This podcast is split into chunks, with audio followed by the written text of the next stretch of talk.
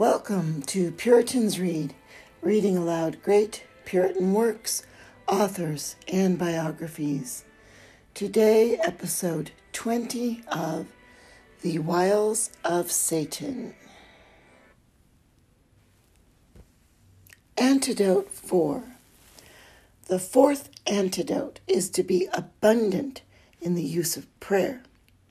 As faith is the best of graces in resisting Satan, so prayer is the best of duties.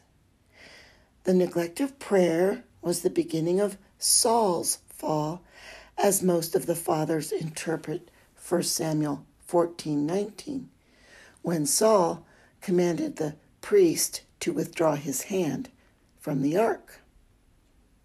They say of the palm tree that all its strength lies on the top. The same is true of a Christian. All his strength lies above.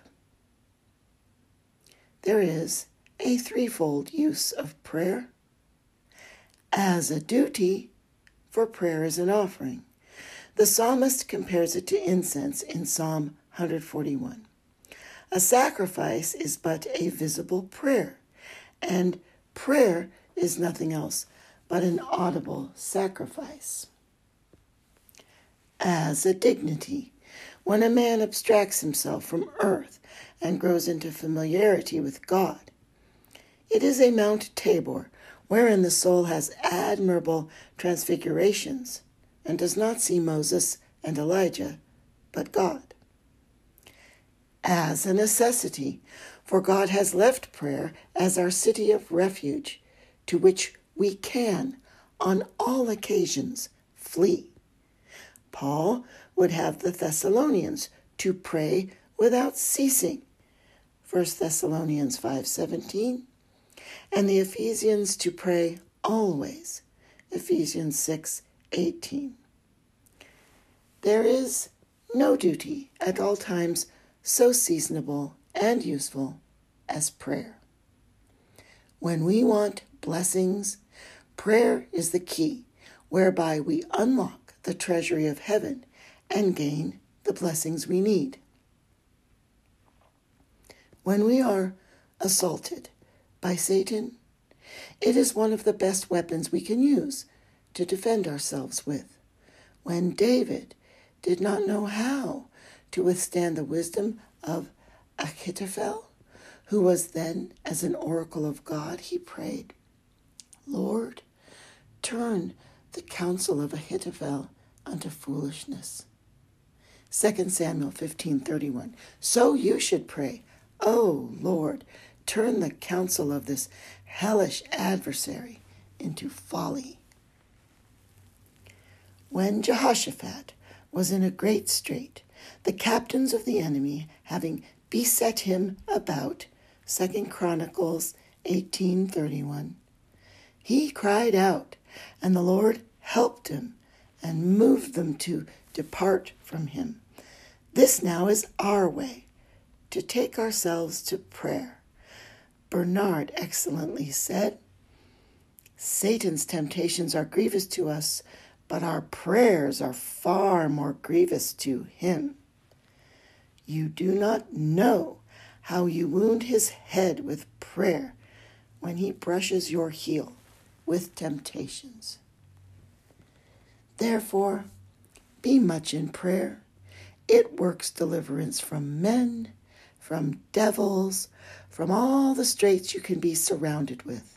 For this cause, said the apostle in 2 Corinthians 12 8, I besought the Lord thrice, that is, when he was under the buffetings of Satan. Pray, Christ said, that you enter not into temptation. So pray that you fall not under temptation when you are entered into it. Prayer delivers us out of temptation. Matthew 26 41. Watch and pray that you enter not into temptation. Chrysologus said, He is sure to go into temptation who goes not to prayer.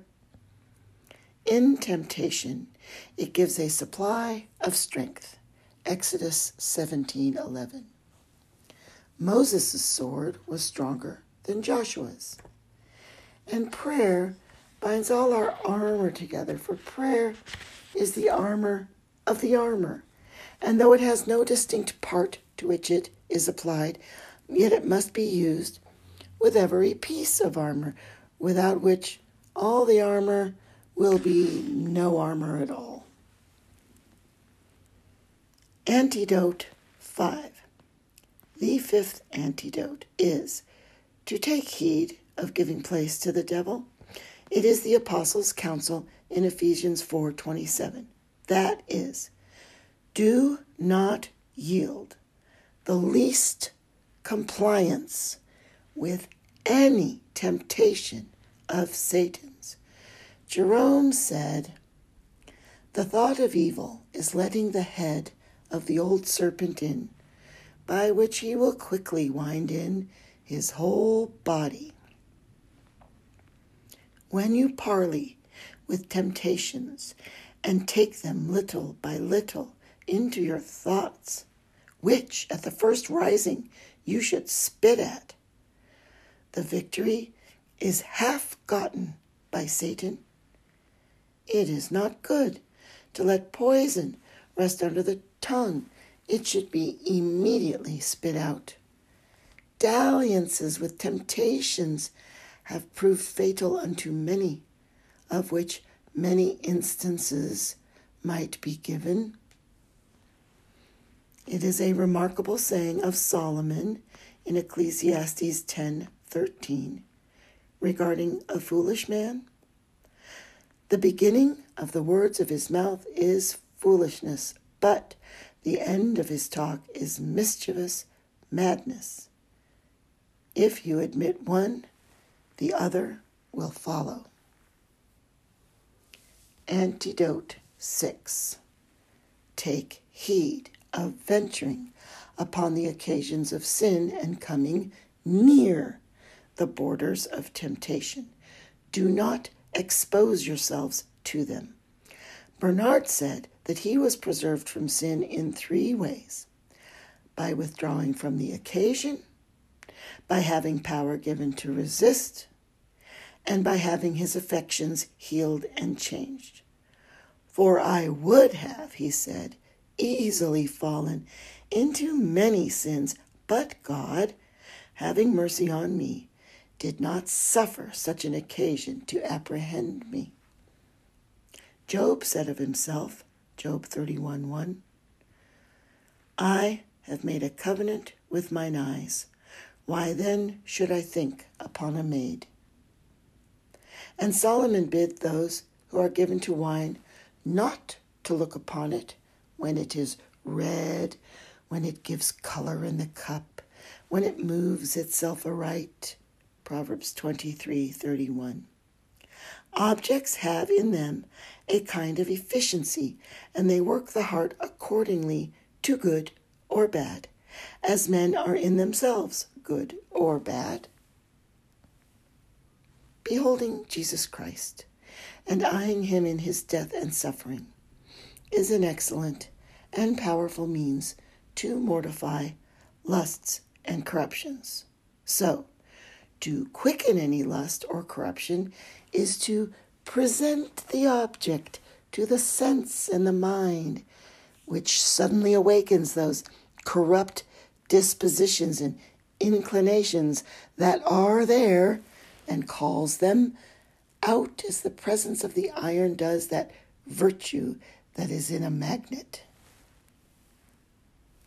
Some physicians say that every body has in it a natural balsam, which will, of itself, heal any wound or hurt the creature has received, provided it is kept clean from external putrefaction.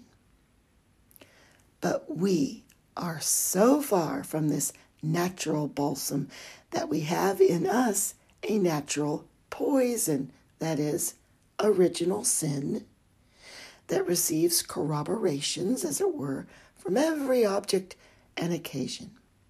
Thus, the scripture tells us that Eve, when in a state of innocence, saw that that fruit was good, and was thereby induced to taste of it, and the bitterness of it she found unanswerable to that what it promised to the sight. Take heed, therefore, of coming near the borders of temptations. Beware of objects and occasions that may inflame you.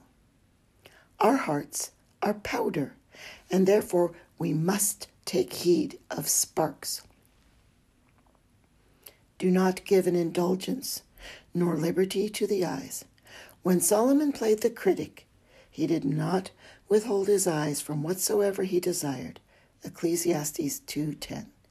But when you are to do the office of Christians, you must circumscribe and confine your eyes and other senses. And if you would mortify your eyes, then mortify your hearts. The eye and the heart have a great sympathy to each other. The way to keep yourselves from being hurt by objects and occasions is to keep the heart pure, to subdue sin there. Laying the medicine to the heart is like putting it to the wound. The other is like laying it to the weapon, which is not so natural.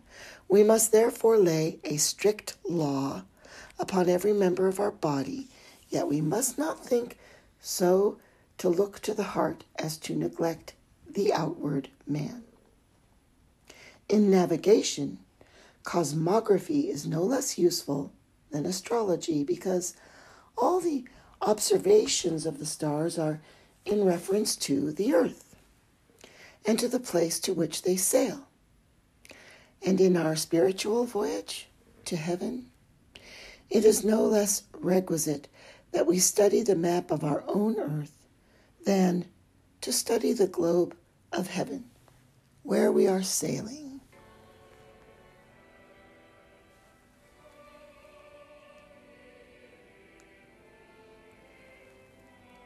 Was episode 20 of the Wiles of Satan by William Spurstowe.